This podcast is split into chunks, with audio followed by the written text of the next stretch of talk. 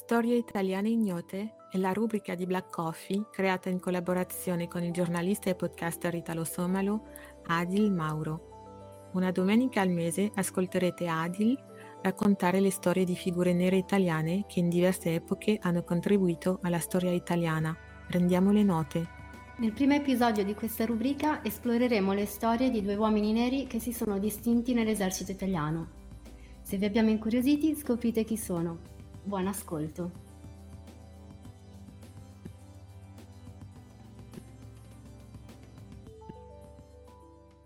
Ciao Adil. Ciao.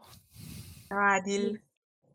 Ciao. Iniziamo il, questa nuova rubrica, questo è il primo episodio con te e oggi ci racconti di due personaggi, Domenico Mondelli e Michela Motore. Vuoi iniziare con Domenico Mondelli e raccontarci chi è, da dove viene e quando arriva in Italia?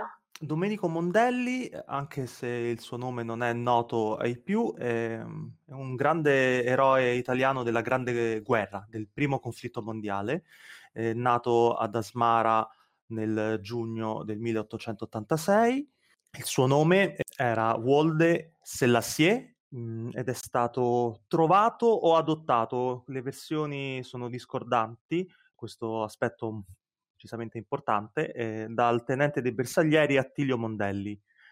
Non si capisce se sia stato trovato per l'appunto o se fosse un figlio naturale, un evento abbastanza comune eh, ai tempi. Fu comunque portato in Italia, per la precisione a Parma, da Attilio Mondelli, con l'obiettivo di adottarlo, ma ai tempi eh, bisognava attendere i 18 anni per eh, far sì che la cosa andasse in porto, eh, la coppia non doveva avere altri figli per tutelare l'eredità della famiglia. In attesa che Domenico compisse i 18 anni, il padre Attilio ehm, conobbe una donna, una giovane donna bolognese, e da questa relazione nacquero due figli. Pertanto questa via per accedere alla cittadinanza per essere adottato dal, e riconosciuto dal, da Attilio Mondelli, eh, sfumò.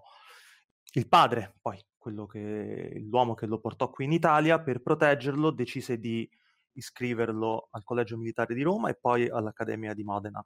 In questo modo eh, Domenico diventa tenente dei bersaglieri, come il padre, e italiano.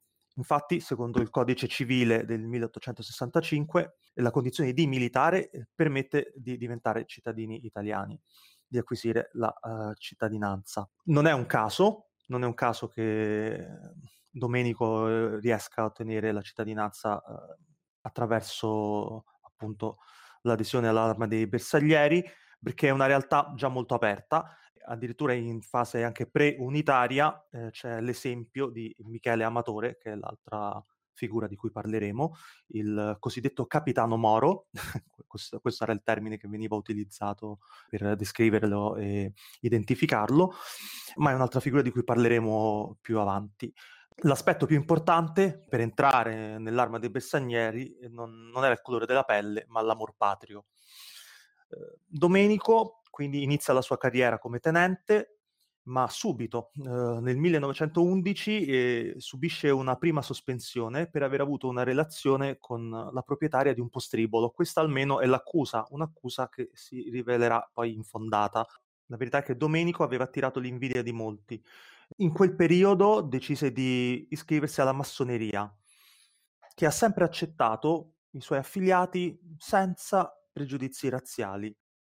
La sua prima partecipazione a un conflitto bellico è nel 1911 e il 1912 per la guerra di Libia tra l'Italia e l'impero ottomano, per la Tripolitania e la Cirenaica, e poi nel 2014 eh, chiederà e diventerà aviatore, inizierà un percorso che lo porterà a diventare il primo aviatore ne- nero della storia.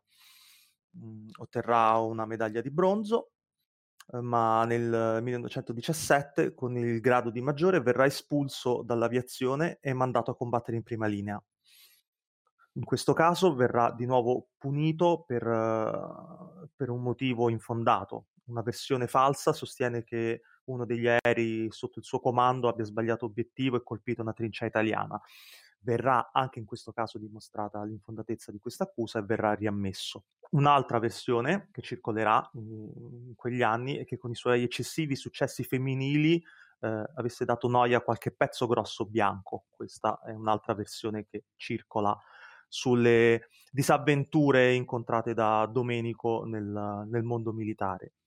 Finita la guerra, con il grado di tenente colonnello, pluridecorato con medaglie di bronzo, una d'argento, eh, invalido per aver quasi perso un occhio per colpa di una granata. Nel 1920 otterrà un'altra medaglia d'argento combattendo in Albania. La seconda fase della sua storia ehm, è quella legata al fascismo. Una battaglia che Domenico, a differenza di altre figure di afrodiscendenti o di italiani neri e meticci come Gabruzza che Vorknes Sengal e Michele Carchidio, porterà una battaglia che porterà avanti vincendo per ben tre volte un ricorso al Consiglio di Stato, ma nel 1936, in occasione del, dell'ultimo appello, purtroppo gli verrà sbarrata la, la, porta, gli verrà negato il riconoscimento del titolo di colonnello. Nel 1936 la legge vieta l'accesso ai neri all'Accademia Militare. La convinzione che un italiano nero meticcio non poteva dare ordine ad un, ad un italiano bianco.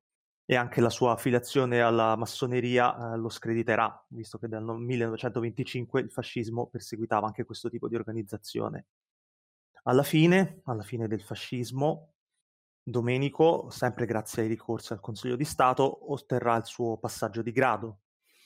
A differenza dei militari ebrei discriminati, questo tipo di discriminazione subita durante gli anni del fascismo non verrà riconosciuta, trattandosi nel caso degli italiani neri o meticci di una discriminazione applicata e agita tramite semplici circolari. Non c'è mai stato quindi per legge un riconoscimento della discriminazione subita.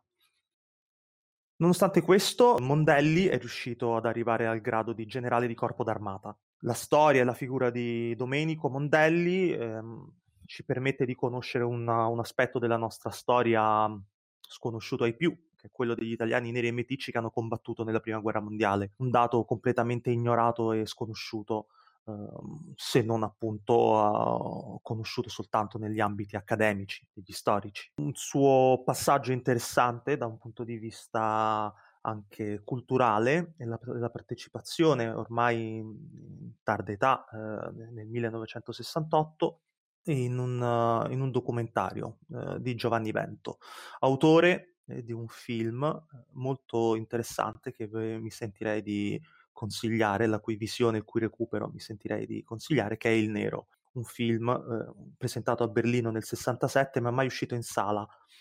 Un film molto importante perché racconta i cosiddetti figli della Madonna, i figli di militari americani neri che avevano messo incinta le ragazze del luogo. Un'opera che racconta un aspetto ancora una volta poco conosciuto ed è stato possibile, è stato possibile recuperarlo grazie alla figlia del regista e al Museo di Torino che ne ha curato il restauro. La figura di Domenico Mondelli dovrebbe, eh, dovrebbe essere ricordata perché si tratta del primo aviatore militare nero, non soltanto italiano, fi- un primato che l'Italia, il nostro paese, non ha mai né rivendicato eh, né ha mai in qualche modo valorizzato. Nonostante eh, in altri paesi le persone nere venissero escluse eh, dalla possibilità di diventare piloti proprio perché c'era un diffuso pregiudizio per, per il quale non, non erano in grado di controllare l'emotività. Un pregiudizio del tutto infondato, ma che non ha impedito, per fortuna qui in Italia, eh, da ribadire, da risottolineare, qui in Italia non ha impedito a Domenico Mondelli di diventare il primo aviatore nero della storia. E un altro aspetto per, per il quale va uh, assolutamente ricordata questa figura è anche il coraggio dimostrato durante gli anni del fascismo, quando non uh, gli venne riconosciuto il titolo di colonnello a cui aveva diritto e decise di portare il Ministero della Guerra, quindi Mussolini e il regime fascista, in giudizio e per ben tre volte vinse il ricorso al Consiglio di Stato. ehm, una battaglia eh, legale che finì nel 1936 in occasione dell'ultimo appello, proprio nell'anno, proprio l'anno in cui venne formalizzato il divieto dell'accesso eh, ai neri eh, all'Accademia Militare. Un divieto eh, basato sulla convinzione che un italiano nero meticcio eh, non potesse dare ordini ad un italiano bianco. Questo aspetto discriminatorio che poi in seguito, alla fine del, del secondo conflitto mondiale, con la caduta del fascismo, non venne riconosciuto, non, fu, non, si trattò di una legge in questo caso, ma di semplici circolari e quindi a differenza magari dei militari ebrei discriminati, gli italiani neri o meticci subirono una discriminazione invisibile, per così dire, perlomeno agli occhi della legge, ma in realtà si trattò di una vera e propria discriminazione.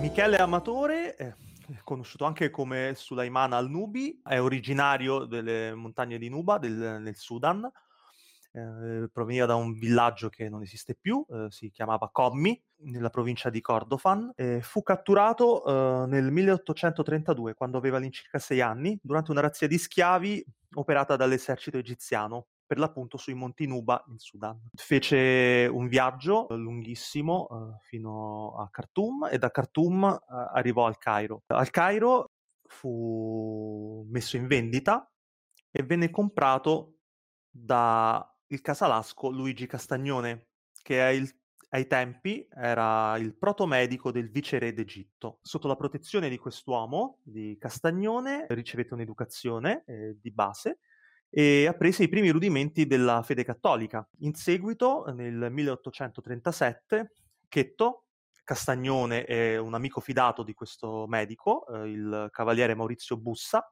si trasferirono in Piemonte.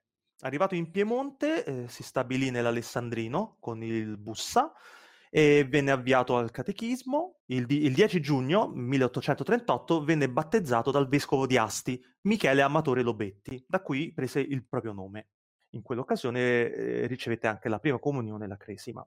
Nel 1838, secondo appunto la testimonianza raccolta dal suo biografo, eh, Michele Lessona, Amatore sentì il bisogno di ritornare in Egitto, con l'intento di iniziare attività commerciali grazie alle conoscenze del padre adottivo e ottenne appunto attraverso il padre dei primi contratti di lavoro.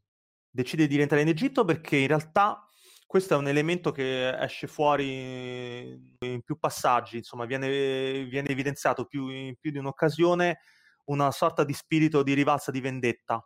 Si insinua eh, questa, questa, lettura. Rientra in Egitto e vuole in realtà eh, vendicarsi di chi ha sterminato il villaggio e, e ha, fatto, ha reso schiavo lui, e la madre e e ucciso il padre. Aveva anche dei fratelli, dei fratelli minori, un fratello e due sorelle più piccole. Deciderà di rientrare allo scoppio della prima guerra di indipendenza. Deciderà quindi autonomamente di lasciare l'Egitto e di arruolarsi come volontario nell'esercito sabaudo. Quindi si imbarcherà uh, dal Cairo alla volta di Livorno e da lì poi a Genova, dove si arruolerà nel corpo dei bersaglieri l'8 agosto del 1848 a Casale Monferrato, nella quarta compagnia del primo battaglione. In tempi molto rapidi diventa sottocaporale, poi diventa caporale nel, sempre nel 1849, partecipa alla battaglia di Novara del 23 marzo, poi va, si dirige a Genova per la repressione dei moti locali, poi grazie a questo tipo di, di conflitti, di scontri, eh, dimostrerà il proprio valore e quindi durante i combattimenti di Genova riceverà anche una medaglia d'argento al valore militare, verrà promosso al rango di sergente. C'è un episodio, un episodio di cronaca che è stato riportato anche nella sua biografia con, uh, con il principe Doria Panfili, Domenico Doria Panfili. Eh, il suo palazzo uh, a Genova subì dei danni, ci furono delle accuse eh, mosse da, dal nobile che parlò di un saccheggio ai danni del suo palazzo, citò un certo sergente Moro, eh, questo tipo di, di, accusa senza alcun tipo di fondamento comunque venne, venne accantonata, ma ci fu uno scontro fisico fra il nobile e Amatore, lo schiaffeggiò Quindi il principe Doria Panfili fu schiaffeggiato da uh, Michele Amatore. Questo naturalmente non venne lasciato impunito, ci furono richieste di di punizioni e di sanzioni da parte del principe. Alla fine, per eh, farla breve, insomma, per, non, per, evitare che la situazione peggiorasse ulteriormente, eh, nell'aprile del 1850 Amatore venne trovato colpevole insomma, di, di, aver arrestato durante i moti un uomo senza che vi fosse una formale accusa, fu condannato a un mese di reclusione e la, la vicenda venne, venne, chiusa così. Partecipò anche alla seconda e alla terza guerra d'indipendenza. Nel 59 prese parte per l'appunto alla seconda guerra di indipendenza, mm, si, anche in questo caso si dimostrò il proprio valore, ebbe un'ulteriore promozione fino a diventare nel 1863 capitano nel terzo reggimento dei bersaglieri e con quest'ultimo grado poi prese parte alla terza guerra di indipendenza e in quel caso ottenne una croce di bronzo. Le ultime campagne militari, ancora interessante anche poi la sua presenza in, in, Sicilia, prese parte nel 1866 alla repressione dei moti di Palermo e Monreale, eh, si fermò per 13 anni lì, si occupò prima della repressione del brigantaggio e poi eh, trovò modo e occasione di distinguersi anche durante l'epidemia di colera in Sicilia. Per queste sue azioni venne decorato anche dal re Vittorio Emanuele II con la medaglia ai benemeriti della salute pubblica e nel 71, nel 1871 venne assegnato all'ottavo reggimento dei bersaglieri a Palermo, ma già dal 79, dal 1879 si trovava a Milano, dove si sposò con Rosetta Brambilla, da cui però non ebbe figli. Nel 1880 si pensionò e morì nel 7 luglio del 1883 proprio nel paese natale del suo padre adottivo, Rosignano Monferrato. Questa figura di amatore è interessante anche per, per quell'elemento di amor patrio che ritorna uh, con Mondelli. Per i bersaglieri, per uh, in questa fase, anche nella fase risorgimentale, la scia poi finale, perché poi in realtà eh, Amatore muore nel 1883, il nostro invece eh, Mondelli nasce eh, esattamente eh, tre anni dopo, nel 1886, ma in realtà eh, quello che Mondelli riesce a fare all'avvio della propria carriera militare, riesce a farlo anche perché quello spazio, quello spazio dell'area, dell'arma dei bersaglieri era uno spazio può sembrare ironico, però sicuramente molto più accogliente e inclusivo di come potremmo immaginare appunto il mondo militare per persone nere. Fu importante quell'adesione durante, il, durante la fase risorgimentale. Poi ci sono elementi nella biografia, nel, nel testo dedicato anche ad Amatore, alla curiosità che accompagnò il suo arrivo in Piemonte, la, curiosità eh, delle, degli abitanti del luogo, persone che venivano anche dai dai paesi vicini per, per incontrare questa figura, qui le virgolette sono d'obbligo, esotica, no? C'era un elemento di curiosità, eh, di curiosità non di diffidenza, che tutto sommato poi permise anche al biografo di descrivere la, l'adolescenza e la, la, vita di Michele Amatore in Piemonte come una vita serena dove fu amato, eh, se non da tutti, da quasi tutti, ecco, mettiamola così.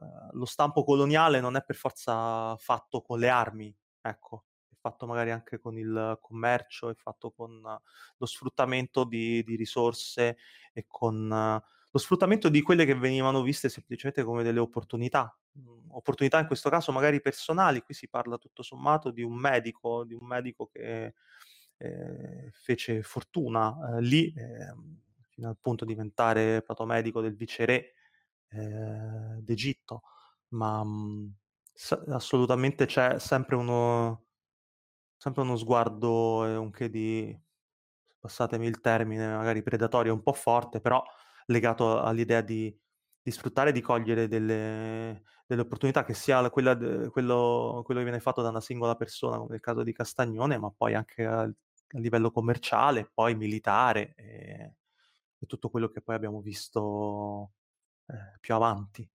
È sempre il caso di ribadire che poi eh, le nostre esperienze coloniali non iniziano con il fascismo, quindi assolutamente con con la costruzione di questa identità italiana, no? di questa identità di questa nazione, si, si costruisce un'alterità rispetto eh, e anche una propria identità nazionale, eh, anche basandola sull'alterità, sull'essere una nazione bianca, non so, eh, decidono appunto di, eh, di iniziare quella, l'avventura coloniale, insomma, stiamo parlando della battaglia di Adua per dire del 1896, siamo ben lontani, qui, qui il fascismo è ancora eh, di là da venire, le gesta coloniali quindi affondano le, le, le radici anche in, questo, in, questa idea di, di, nazione, di nazione che stava appunto nascendo proprio in, uh, proprio in quegli anni. E mi, Michele Amatore mh, viene, è uno strumento però per, per, per, ottenerla, per raggiungerla,